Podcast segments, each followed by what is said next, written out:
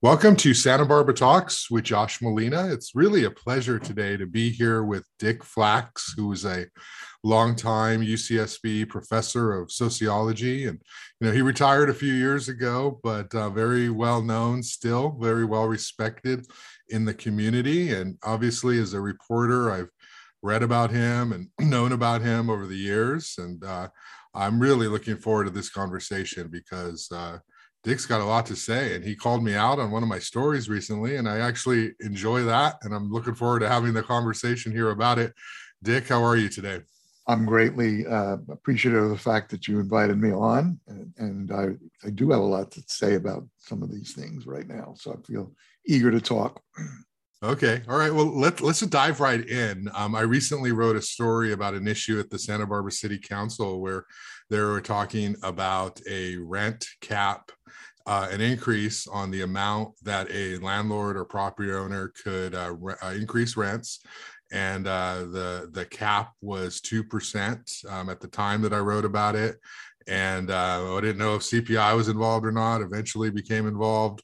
Um, obviously, this is an issue that property owners and landlords opposed, uh, tenants and activists were in favor of. Um, you know, I kind of wrote it with a tone of why now, why why in December, why why as cathy murillo the mayor, is leaving, uh, why why not earlier? I sort of, you know, suggested that it was a little bit uh, political and why not bring it up sooner?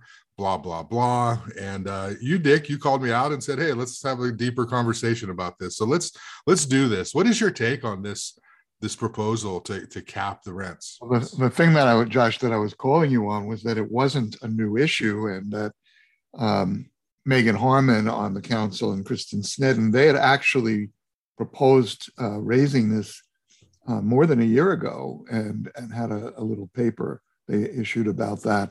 I think the shots here were called largely by Cause, which has been the lead organization in organizing tenants and in advocating for tenant rights. And they wanted initially, they didn't go for the rent stabilization priority because they really think the priority at that time was to, to prevent uh, uh, unjust evictions and to provide more support for tenant rights. So they, but rent stabilization is part of what they're calling um, community stabilization.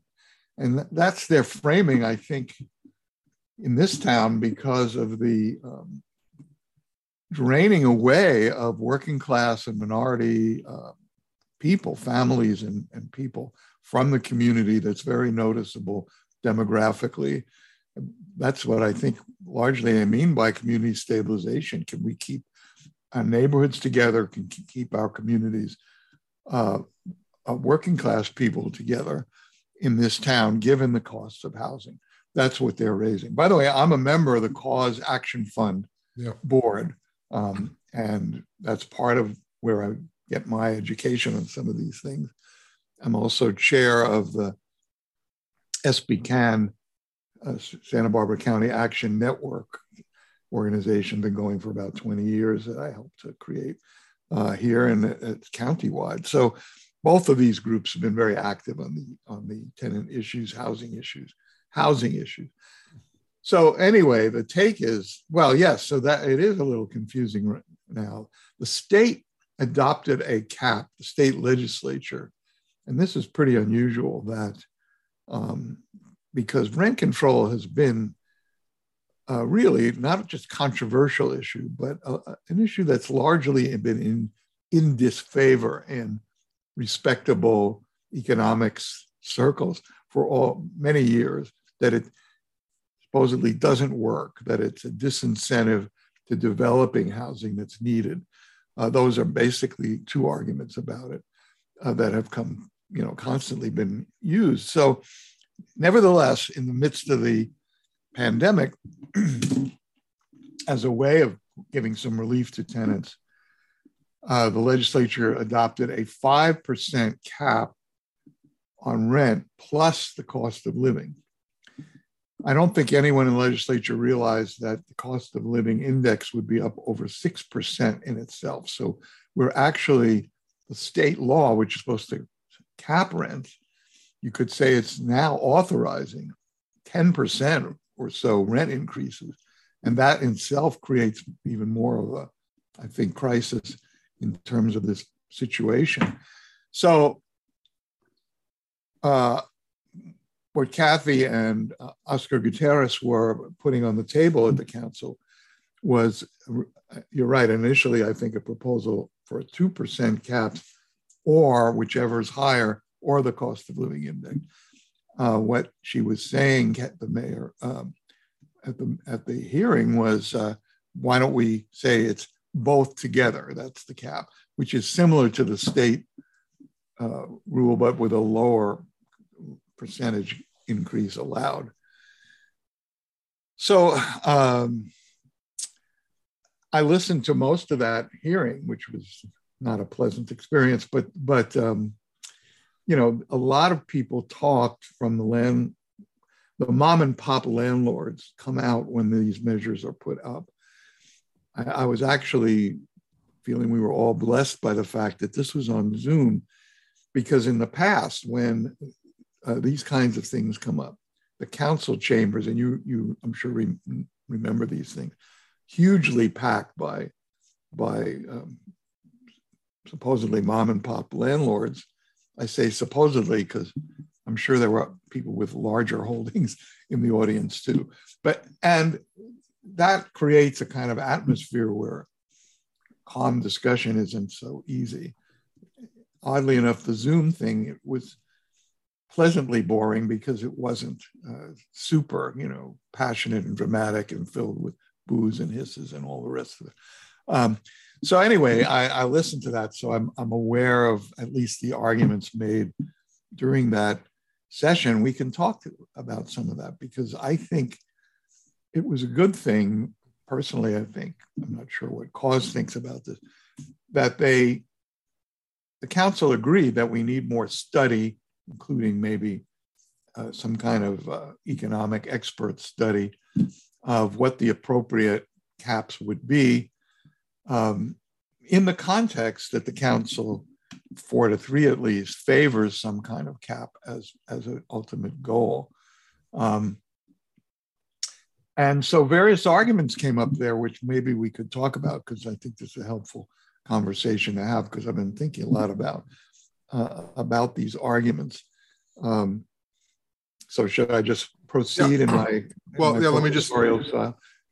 yeah, let me yeah. just uh, interject a little bit. You know, and I remember those days when you had the room packed and they'd open room 15 and you could look at people and you could see the eye rolling and you could sort of see who was on what side and it created for more of a dynamic and energetic sort of feel and on zoom um yeah it's a different sort of experience um, it's hard to separate the issue from Cathy Murillo. So that's, I think, what I wanted to maybe talk to you about uh, after you you you answer a couple questions. But you know i think that's the thing here it's that it's tied to politics so it's easy to say for the critics this is just cathy at the last minute trying to do something to have a legacy or to mess with her opponents politically when yes kristen sneddon and meagan harmon they had that memo a little more than a year ago and then it kind of disappeared. It was like gone. It was there and then never you know nothing came up.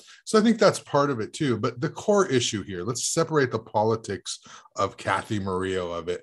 Um, and yeah just you know talk to me about some of the arguments. The landlords say hey if i'm small if i'm a, if I'm a mom and pop and i just own a couple of apartments or something i'm going to have to sell and you're going to get these out of town investors who who come in um, I won't be able to make repairs um, on, on, I won't be able to do maintenance. You know, you hear these issues that ultimately this is bad for the tenant. So can you talk about that from your perspective? I would, you know, maybe we need more data. I don't think so because I think it's it's kind of absurd. I heard people say, "I never raise my rent, so why is this happening?" Well, if if they don't raise their rent, why are they complaining about it? Um, this is directed at um, the fact that there are tenants experiencing very large uh, rent increases because we have a zero vacancy market and landlords many of them want to charge what the market will bear And if this tenant can't pay it, someone else will come in who will pay it. It's amazing how many people are bidding, bidding up, you know, when they're buying housing, bidding up beyond the asking price in order to get housing um, in this very tight and very competitive market.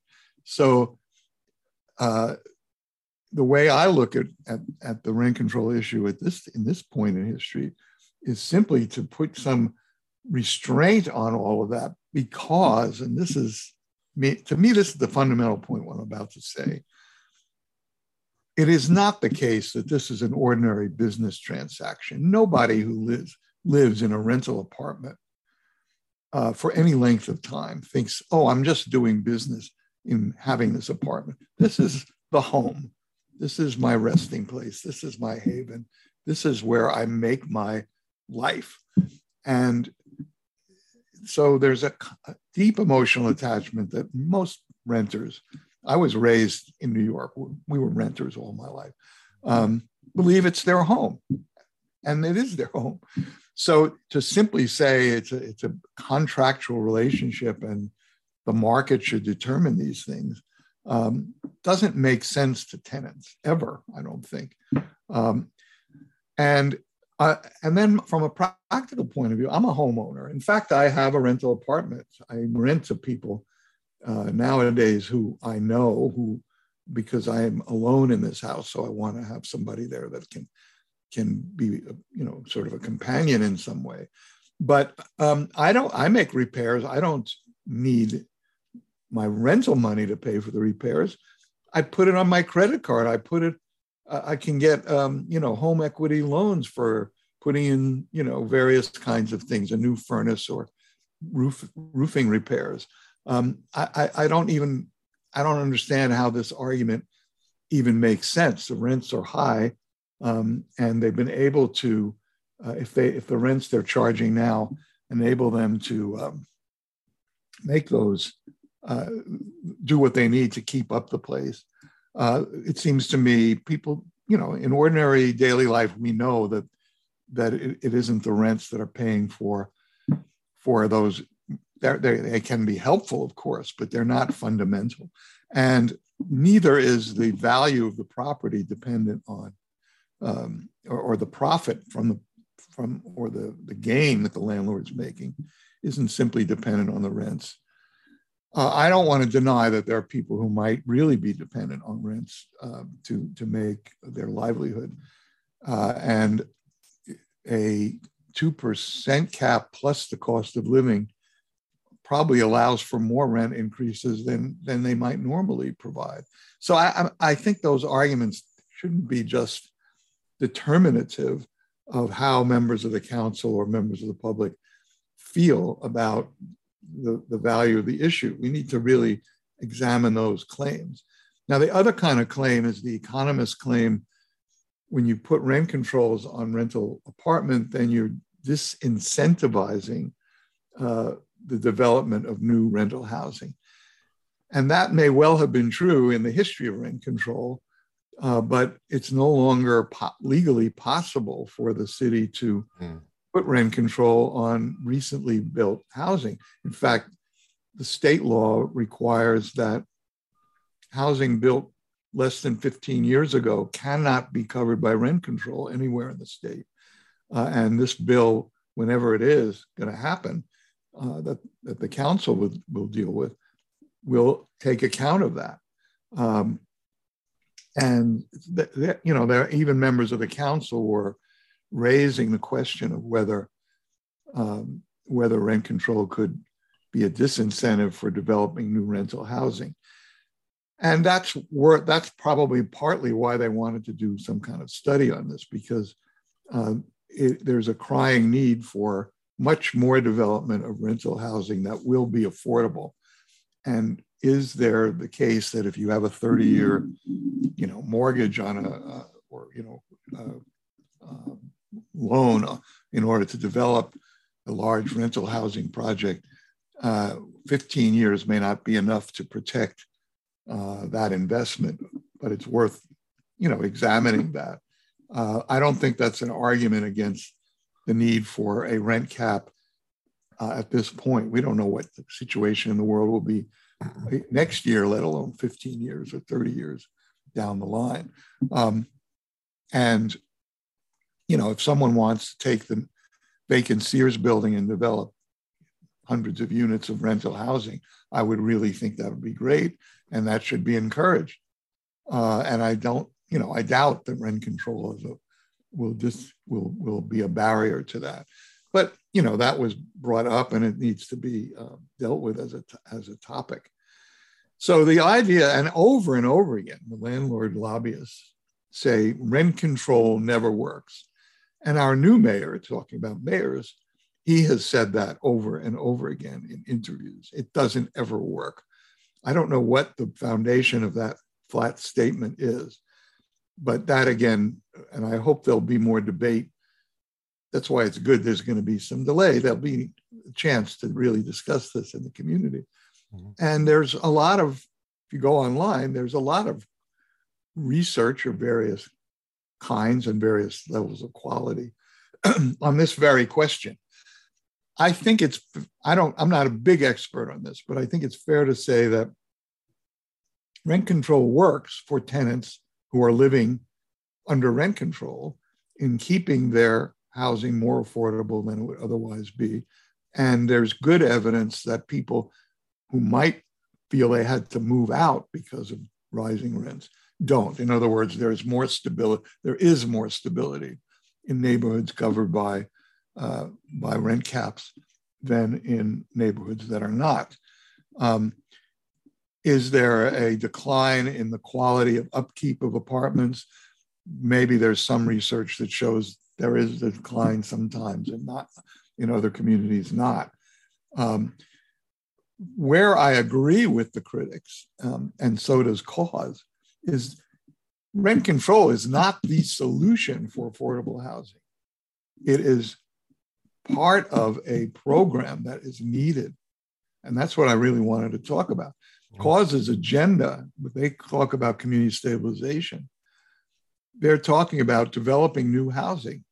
They, they certainly agree that the supply of affordable housing must be increased, and they've worked toward that end. They supported rezoning uh, the AUD program downtown. Um, they and you know they've lobbied in favor of policies that will expand the possibility of affordable housing um, to be built. The problem is all the conversation in this town and most of the country uh, is restricted to how can we provide incentives to private developers to make affordable housing. And over, that's what doesn't work. Hmm.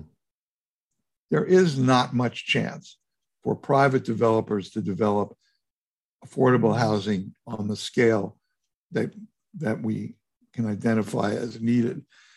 And the one thing that policies have done in LA and in Santa Barbara and other places, okay, you make a develop, you're building rental housing, you've got to set aside a percentage of that, those apartments for affordable uh, rentals.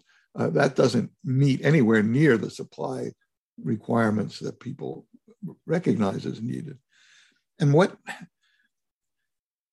we, we have the example of what can do it, and that is the, the housing authority of this city, which is nationally known as a brilliantly creative enterprise that develops affordable housing with public subsidy. You can't rely on private developers looking for profit. The housing authority isn't looking for a profit. They're using whatever available resources, which are very meager uh, in, this, in this country, and they've done these miraculous projects. And pretty much every month, they announce a new project of, you know, that will house the homeless. They just uh, they just broke ground on this project for 28 units of people, you know, that will provide housing for very marginally marginally affordable people who can't really afford housing. Period. Uh, with with I assume some services and so forth. this is what they do. And they're in a position. I mean, we're so blessed in this town by the fact that this enterprise has existed for all these years. It's something like 15% of the uh, units in this town are uh, public housing created by the housing authority. And the county housing authority, which my late wife, Mickey Flacks, was a, a commissioner of, also very creative in the county. So are there sources of funding that will expand what the housing authority can do? They're constantly looking for those. The Build Back Better bill, which is sitting in Joe Manchin's pocket, uh, would provide an unprecedented level of federal funding for housing, affordable housing. And it's sitting there stalemated. Uh, that I've been eager to see that come into being. One of the ways uh, that we do know federal funds are used for housing is so-called Section 8 housing, which is a program that that allows poor people to get um, a voucher that they can take to a landlord and say, uh, rent me your place and you will uh, rent rent it to me for only 30% of my income, but the federal voucher will allow you to be subsidized um, to to the rent that, that you want to charge. It's really Section 8 is a subsidy program for landlords um, to provide uh, affordability. That's a pretty weak way of financing, uh, you know, new rental uh, apartments, but it's one way. And in, I think there's 3,000 people sitting on waiting lists, with the Housing Authority, for Section 8 vouchers. Uh, and that's a national fact. One of the main reasons for homelessness is that the Section 8 program covers a tiny fraction of those actually eligible by virtue of their income in this country for such vouchers. They can't get them. When they get a voucher, doesn't mean they're automatically able to get an apartment. In fact, it may be quite difficult, even though there are laws against discriminating against uh, Section 8. Uh, there's certainly that. So, but Section 8 should be expanded. Everyone eligible for Section 8 should be able to get it. Um, um, and let me add yeah. something there um, for a second. Um, you know, when I hear the landlords say we don't increase the rents, um, you know, I know from my own, you know, family's experience, you know, my my mom has passed away, but you know, my father's still around and he rents. You know, we rented our whole lives, and he he lived in a little studio, and uh, they raised the rent like four hundred and fifty bucks overnight, like one month to the next. Yeah. And uh, you know, so he's already you know paying like you know at the time like nine hundred dollars or something. This a few years ago like well that's you can't absorb that you know like that's that's that's too much you know on his you know uh retirement or you know social security and and so then i i, I got involved and um like well what are the options? So we went and you know got him a section 8 voucher and you know did that whole thing and it took some time and you know he was able to uh to uh you know find a place that he could live with that voucher but the landlord is whole. The landlord still gets their money. Uh, my yeah. father's no richer. You know there's this perception that that these people are somehow you know richer because of uh, the government when there nothing's going into their pocket you know that's just like the landlord still gets to charge their market rate it's just yeah. the rest of it comes from the government. So I know that landlords raise rent, not all of them, of course, you know, and, and this was a mom and pop landlord. This was not somebody like a big chain. This is somebody who just owns a few apartments, you know. Um, it's almost as though those people kind of will want to raise it more because they do own just fewer, whereas the big ones they can absorb it, you know, they can spread it out. So I, I do see that. I wanted to sort of, you know, um, just talk to you. There's these horror stories that come up. They come up at the council, and you hear these people call in, and they always bring up San Francisco. And they always say, in San Francisco, you've got these rich people, you've got these attorneys, you've got these people who have means who will not leave their apartment because it's rent controlled, even though they absolutely can afford to. Um, and, and they, that's not what rent control should it's not the type of person that should be benefiting from this kind of program so you hear these stories like like if you could just imagine it's like this nightmare of people squatting in their rent controlled apartments and that's what we're going to see here in santa barbara nobody's ever going to leave and we're going to have all these rundown buildings because of it um, can you address sort of that? Is that is that a reality some places? Is it a fear? Um, is that something from the the 80s or the 70s? I mean, what is that argument all about? I think part of the argument is is more New York than I don't know much about San Francisco in this case, but New York had rent control when I was growing up. Um, we rent control was a very strong um, provision in New York uh, housing, uh, and um, then after World War II, there was tremendous landlord pressure to modify the law and uh, but those, and still to this day, I think if you occupy a rent controlled apartment, you keep it. Uh, um, uh, it's keep it's kept under rent control. Yeah, so there's a lot of a lot of tremendous loopholes. I would say everyone. Uh, I guess the generalization would be in New York that rent control has not worked in many many cases, and yet it still does protect large numbers of working class and middle income people who are longtime uh, renters. Um, and I guess what I was beginning to get at is what we need is uh, what did develop in, in New York as a positive thing was nonprofit social housing. That means uh, organizations, government, and other organizations finding the financial capacity to develop large scale rental apartment developments all throughout the city. That was a big thing after World War II. And in Europe, that was the primary way that people recovered from World War II was vast housing development, sponsored by the government or, or you know, uh, unions, for example, and other organizations uh, getting in on the game of developing uh, housing in New York. My parents uh, lived in a co-op housing project, uh, which is a very beneficial thing. It's tenant tenant run, and you don't uh, you, you have the benefits of ownership from a tax point of view uh, if you're a member of a co-op, but you you can't sell your apartment on the market like a condo. When you leave the apartment, it goes back to the organization, to the community. And so the rents on that apartment are always below what the market would, would be.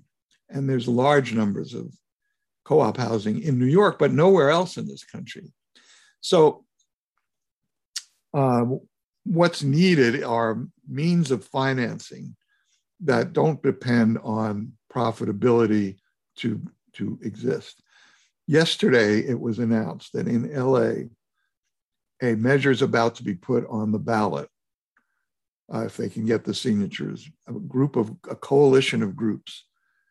Uh, they're, they're, uh, the, the measure re, uh, puts a property, a tax on um, so-called deed transfer, a tax on, uh, on the transfer of ownership for any real estate deal above I don't know whether I think it's five million dollars, a two percent tax on any uh, on any real estate transaction above uh, five million dollars, and then a bigger tax on huge, you know, like forty million or whatever it was. So that's the measure that's going to be on the ballot, and they are saying the backers of this that this will be an important way of financing housing for homeless people and for other people who can uh, are, are desperately unable to, uh, you know, it's still for poor people. It's not workforce housing that it would said to be financing, but that's one measure. I've heard discussion in town here, and even I think Randy Rowse, somebody interviewed him that I saw, maybe it was you, um, and he said uh, about a bond issue for housing locally, and I think he he didn't completely dismiss that. Uh, it that that is something that I know Cause, among other organizations, wants to look into to see what, what can be done locally, not dependent on federal or state funding, uh, to develop affordable housing in the community. Um, it, it, we, that, that's an avenue that is, we should have started exploring this long ago uh, as an avenue because it doesn't depend on big housing programs on the national level. It's something that maybe we can do something about locally. But as we know, that you know, the cost of building new housing with the land costs and everything else is is problematic. In this town, the League of Women Voters is exploring what public land exists downtown or in the in the city that could be place sites for housing development uh, by the by the community. In other words, taking the land costs uh, away from the problem, if you can. One example would be downtown parking lots. You can build above them, uh, and this has been talked about. Yeah. Uh, but the, but the, I think the league has they they do these uh, explorations downtown every couple of weeks, looking for these sites, and they're they're not just owned by the city. There's school sites or there's um, you know other other other publicly owned sites that could be places for housing development. So that's an important part of the process. Um, another part of the process that I don't understand why why we can't do something about, and I hope that there's going to be more leadership toward this. Why are we plan housing within the city and not realize we've got a regional problem uh, that people who work in the city live outside of the city that we've got the Noleta area, the whole Goleta Valley area, and then the city of Goleta.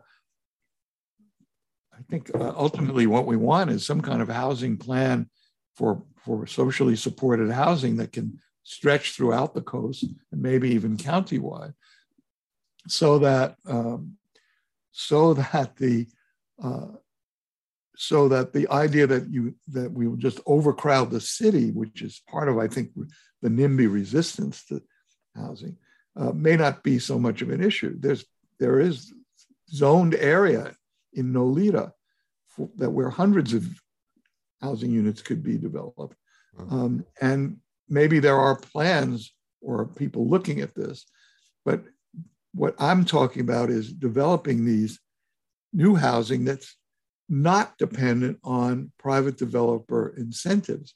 If you have to guarantee five or 10% return, you're not going to get affordable housing out of it. We see that from the AUD uh, program. You're going to get maybe some workforce housing in that a lot of people do work in town and they have six figure incomes. And even those people can't really afford, you know, uh, market rents or the, the usual market rents. But the AUD higher density uh, kinds of developments may be more affordable for them. Um, but it, it wasn't a solution.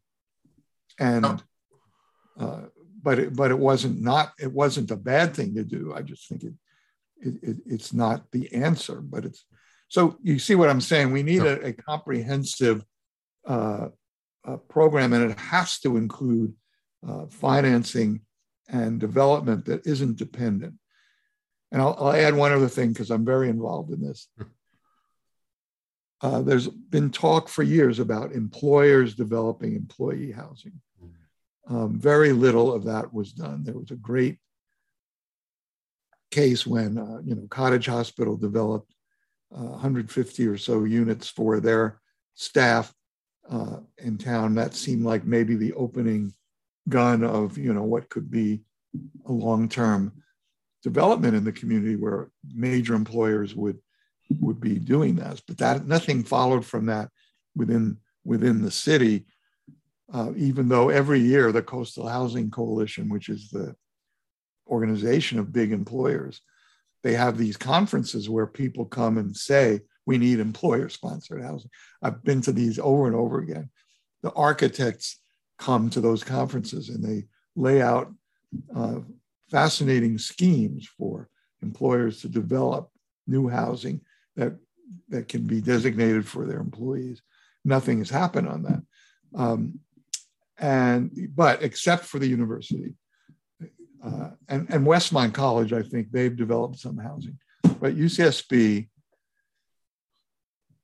and uh, about 10 years ago, uh, presented a long range development plan, LRDP, that provided for 5,000 new student, additional students to be added to the campus, and 1,800 faculty and staff would go along with that to serve. You know, that was the that was what was the projected growth of the campus in that plan. And what UCSB promised in 2010 was to develop housing. UCSB would develop housing that would house all those people 5,000 students, 1,800 faculty and staff and their families housed by the university. Uh, I helped form an organization, a coalition of environmental groups called SUN, Sustainable University Now. And we looked at their LRDP and there were problems within it. So we had a period of negotiation with the UCSB administration to modify the LRDP to make sure it met community needs on energy, on water, on traffic, on all kinds of dimensions like that. And it's a, it's a legal uh, agreement between Sun and UCSB. And the city of Goleta and the county as well have similar agreements. And housing is an important part of this. Well, the sad story is, as we now know from the Munger monstrosity, that that um, so far the promised housing hasn't happened. Um, it's supposed to be done by 2025, all that housing that I've just mentioned. Sun was enthusiastic about the LRDP precisely because of the housing promise, because this was a huge benefit to the community um, to take a lot of people, you know, to really expand the housing market in that way. UCSB builds employee housing and it's below market um, it, uh, uh, rents that are built into the, the development. Uh, and um, the way we negotiated it, it didn't require that new faculty would move in there. Any faculty and any staff uh, could be uh, able to be part of the, uh, you know, the market for this new housing that was going to be built. So we are in a, we at Goleta started this uh, lawsuit against the um, university for this very reason that the, there's been this non-compliance. The Munger project is part of the reason for the, for the failure. Uh, when Munger dangled his $200 million, it really seemed to solve a big problem for the universities. How are we going to finance all this housing? Well, here's a gift. We don't have to even go into debt uh, to start building these this big dormitory uh, uh, project that we that we need to build and that the plan provided for. But that plan, the LRDP, provides for five, I think, five different sites for much smaller dormitory housing than what Munger was about. Mm-hmm. So they put all of that on the shelf in favor of a single gigantic, what turns out to be huge, gigantic, the biggest dormitory ever conceived. It's bigger than the Egyptian pyramid. You know, it's like a gigantic thing. Um, and the result, you know, has been an, an international uh, scandal about this project. Um, and that's really, and, you know, there's a perfect storm here because um, the uh, legislature pushed the UC system to admit many more students than had been planned. So we reached at UCSB the 5,000 uh, increase two years ago. It's supposed to be reached by 2025. So this huge acceleration in the influx of students without the housing at all. They're added to the housing market. Many of them were. They're tripling up in in in the dorms in IV and in, in the apartments in IV and in the dorms. So not a good situation. And then, you know, uh, with COVID, nobody was here, so it seemed to provide a, a respite from the problem. But now, as we know, the problem is is severe, and it isn't only in Santa Barbara. UC, all the UC campuses, I think, have some housing uh, crunch because of this acceleration in, in enrollment. Well, we've been so if UCSB were to fulfill these plans, it would be helpful to the whole region. That's my point. Yeah. Um, and uh, I'm saying this now because I think the legislature, as well as the campus and the system, UC system, have a responsibility now to facilitate, uh, the, the, for example, the dormitory development. And I think Monique Limon is aware of this. I believe there are bills now in the legislature for a vastly increased state program to support higher education dormitory development. Um, it's it's not expensive because it pays for itself, but you need a revolving fund. You need the financing to be available to enable these projects to get off the ground and not to be dependent on private financial sources, which have not worked. They've tried that and it has not worked to develop the housing needed that's my story, Josh. Thanks for listening. we we got about 15 minutes. The conversation okay. is sorry to here. Um, let, let me ask you a couple things. I can hear Sheila Lodge, not to single her out, but that group, that crowd, you've had these these these clashes with the preservationists over the years, and I want to hear what you have to say about it. Um, building on top of parking lots, identifying city-owned land to build housing and high density housing you know, you always hear less so now than 15, 20 years ago, but you hear if we do that, we'll ruin what makes Santa Barbara so special. If we have a whole bunch of high density buildings, we're going to have more traffic and people are not going to want to come to Santa Barbara. Um, people want to be able to see the ocean from the Riviera.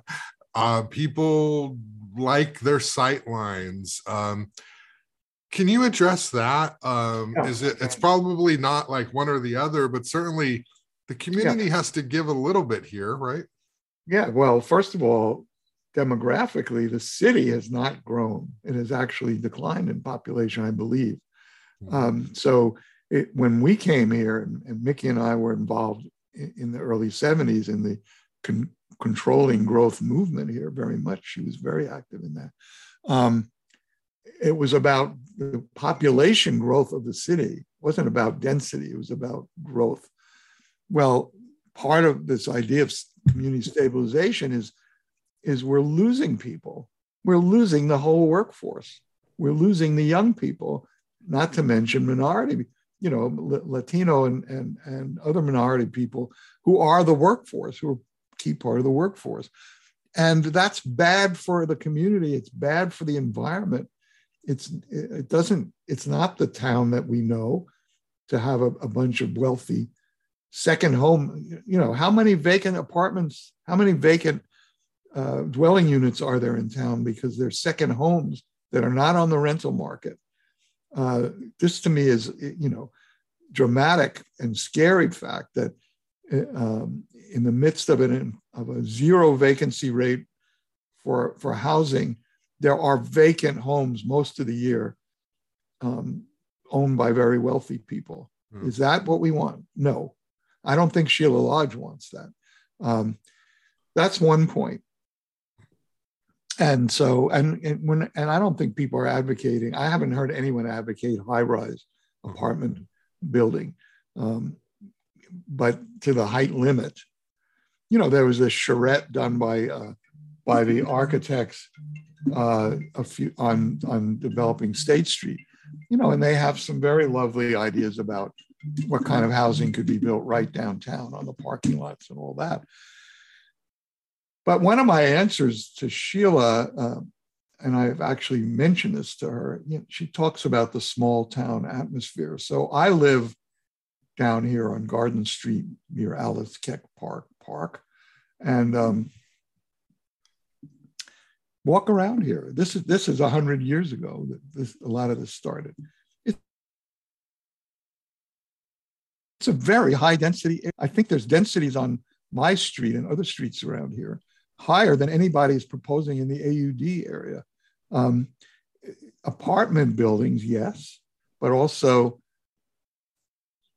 you know multiple unit houses duplexes what we now call granny units long-standing multiple units on a particular piece of property. It's a very dense neighborhood, and it is the heart of the small town. This is this is the heart of Santa Barbara down here. Mm-hmm. Now, above a certain street, I guess Valerio, it's very much zoned to for larger plots and single family housing, and it's more luxurious. But the heart of the town, the small town feel, I don't think anyone would think that living in this area is, um, uh, you know, too much urbanization. On the contrary, um, so that's I don't think the density argument is a good faith argument, and I I'm, I'm really uh, in agreement with some of the architects who push this point. You can have lovely, beautiful, and very um, very uh, humanly human scale housing designed for with high density, uh, and that's what they've tried to show with their charrettes. Um, and the housing authority, which Sheila appreciates the she's always says she's a supports affordable housing, uh, and and there we do agree. In other words, if it's if it's market housing, new new market housing, we don't need it. We don't need it. Yeah. Um, and uh, therefore, that would be a sacrifice. It could be seen as a sacrifice to develop that kind of housing downtown. Um, sacrifice of, of whatever the environment that we now live in that we enjoy. But affordable housing, well designed, is what we're about, what we're could be about as a community.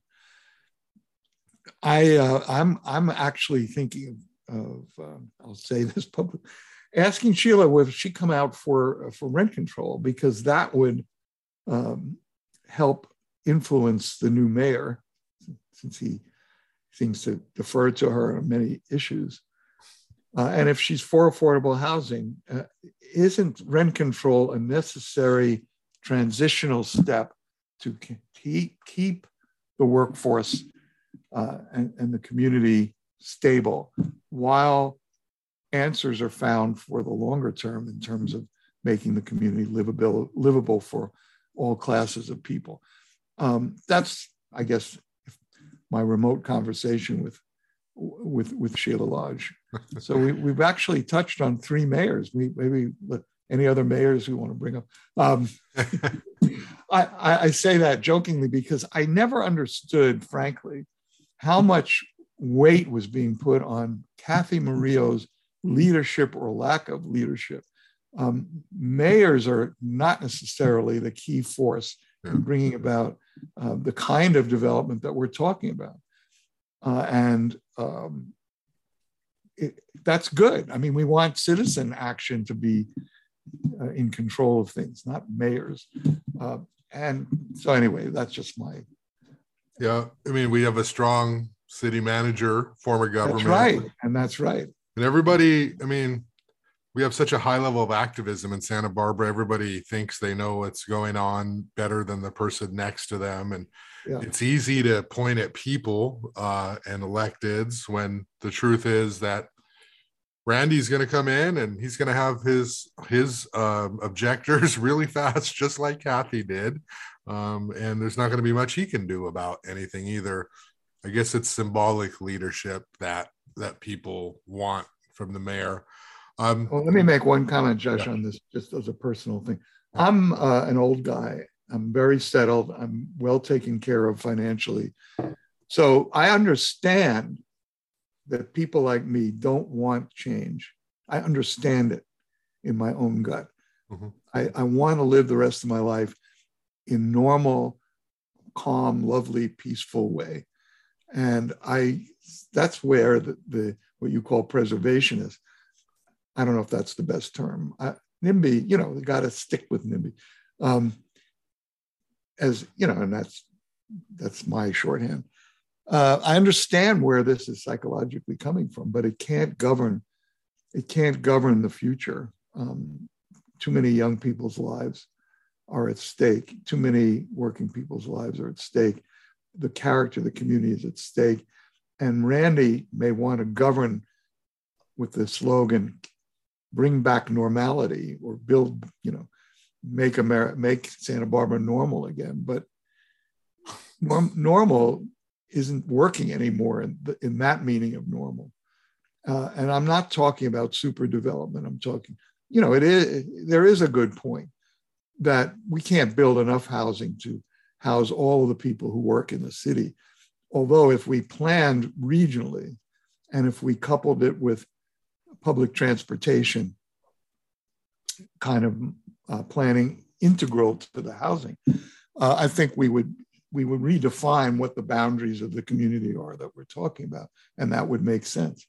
Um, and, and, but it has to be affordable, affordable community across the board. I mean, what happens if if everything in Goleta is skyrocket, rocketing? And you know, there, uh, you know, there's got to be some regulation control.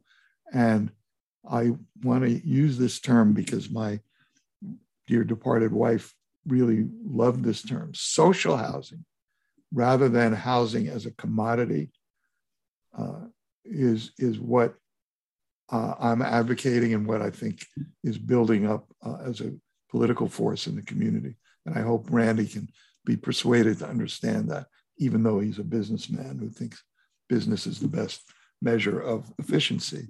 Mm-hmm. Yeah, well, we miss Mickey Flacks and uh, you know her advocating at City Hall and you know her role in the Planning Commission on the county. Uh, you know, she made people listen. she didn't care about uh, being uh, necessarily uh, fake or polite, overly polite. It's like here's what we need to do, and you need to hear it. And if you don't like it, too bad. And I watched her do that. She she did that to me as a reporter. She's just blunt. And I, oh, so one other thing there on that point. So uh, I I had to listen to her too, and it was my pleasure for sixty years. Um, my son Chuck Flacks, who is also a housing advocate, and he's uh, actually working for the LA Homeless Agency right now, but he lives in town. We've set up the Mickey Flacks Social Housing Fund uh, in the Fund for Santa Barbara. It's a, a uh, fund within the Fund for Santa Barbara. Uh, and um, it that's like everything the Fund for Santa Barbara does. It will provide grants, seed money kind of grants for people who want to uh, develop social housing in this community. I don't mean the actual housing development, but advocate for or maybe people want to create housing co-ops, which you loved. Mickey very much loved that idea. Um, so that's one way we're continuing the legacy that you're talking about. Mickey Flacks Social Housing Fund. Go to this Fund for Santa Barbara website and you can find it there. And if you want end of year giving, go do it. Thanks. All Thanks right. for the commercial time. Yeah. Right. Dick, um, one, that's a great spot to end. I really appreciate your time and you uh, explaining these issues so eloquently. I had a great time sort of just listening to these perspectives and you've la- you've outlined a whole platform. I hope the city council and the, the city administrator and the decision makers sort of, you know, listen and maybe think about going with this multi-pronged regional approach. It's too bad the city didn't I don't know if it's too bad, but you know, annex. I think there was a time when they could have annexed yeah. more of the eastern Goleta Valley and they would have more control over that. I don't know the politics of all that, but um, you know, you make a good point. It's a regional issue. It's a it's a it's a it's a lo- local issue. It's a regional issue. It's multi-pronged. And we we get caught up on individuals and politics when really it's much bigger than that. Josh, I appreciate what not only the chance to be on here, but I appreciate you you guys, the handful of people, Josh, you and uh, Nick Welsh and, and others in the community who are keeping alive, you know, in-depth, intelligent journalism for the community. This is a huge national problem as well as local um, of the decline of, you know, local journalism. So I know you're working probably harder than you want to work, but but it's a great service. And doing this podcast, I hope that you know I also have my own podcast. I'm trying to uh, use this form is is I hope a creative effort, and I hope people are listening uh, to it. Um, and so, uh, and I will I will do more listening to it than I have now that I've been a guest. Yeah, yeah. You, Anyway. you don't want to get me started on the state of journalism. I mean, that's just I- I know. so depressing and sad. And uh, you know, I really like Nick Welsh is amazing, and uh, you know, Jerry and my like we remember stuff that happened more than five years ago, you know, and that's really important when you're trying to understand the future. You got to understand like how did we get to this point? You mentioned that you have a UCSB uh, weekly radio show, The Culture of Protests. Is that correct? Yes, it's on. When's that on? When can I hear that? When can people? hear that? Thursday, Thursdays at four is when it's on the radio. Uh-huh. Uh, and you can, you know, there's a website, kcsb.org, that also you, you can tune into it. Um, and um, if I'll put you on my mailing list, but if anyone's interested, uh, they can send me a, uh email to rflacks at gmail.com um, to get on my mailing list for the program because there's ways to access it when it's not on the air. Um, there's an archive that it, allows you to access it. People, there are fans of this program, so I must be do- doing something good. But for me, uh, it, it's a great, it's been a great learning experience for decades of, of the kinds of music that have has developed historically and and now all over the world that deal with social change and movements and political expression. That's what I do every week. Um, and I even have a Christmas show that I've done for 40 years um, that'll be on next week. Protest Christmas music. Okay. So um, thanks for that plug. And I, I'll plug one more thing since we talked about journalism. The Independent uh, asked if they could create a fund in Mickey's name. So there's a Mickey Flacks Fund for Social Justice Journalism that is um, uh, housed in under SBCAN's website. People can donate there. Hmm. And um, we have a little committee independent of the independent that evaluates proposals that come for, again, uh, stipends or bits of support so that there can be some in-depth journalistic efforts in the community uh, housed at the independent. Uh, I worked for a, while with a bunch of people thinking we could we could bring into being such an entity um, uh, and it, it, for various reasons fell through. But, but this on a much smaller scale is, doing something uh, that uh, you know that that we're glad. And I was really stoked by the fact that they wanted to name it for Mickey. So that's maybe confusing, but they're two separate Mickey Flacks. And do you have to work for the independent to apply for these funds? Ask ask Brandy. Okay. I mean, that's a good question. You know, if you if you have an idea, I don't I don't think I should encourage this publicly No. uh, because because it It's, We don't it's fine. but but uh, it, it could be that uh, such a proposal could be could be considered.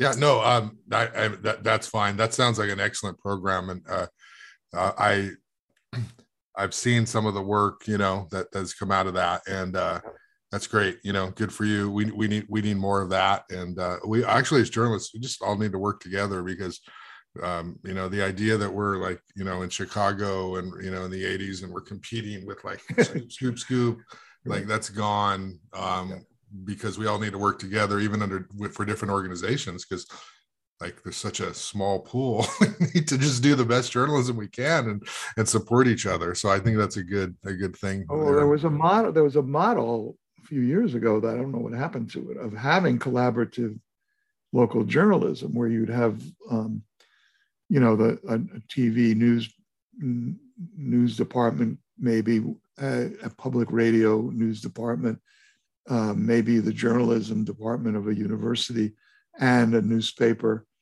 uh, all collaborating um, on, you know, with certain amount of open source reporting, I guess, and and sharing of stuff. I don't know whether that model uh, has actually worked. Uh, I think there was an effort in the Bay Area to do that. And the thing that I was referring to, I can't, we don't have time to get into it, uh, was an effort to imagine that we could do something like that uh, here in Santa Barbara. We're not going to Uh, get into Mission and State. That's five five hours of Mission and. State was was the outcome of that, and it was not a good idea. Um, All right, Dick. Hey, I appreciate I appreciate your time. I need to wrap up, but thanks again. right. Such a pleasure, such an honor, and let's do it again sometime. And I'm going to be one do of those people sending you the email so I can listen to the archive of that radio show. So Thank you, Josh. thanks a Keep lot. going. Take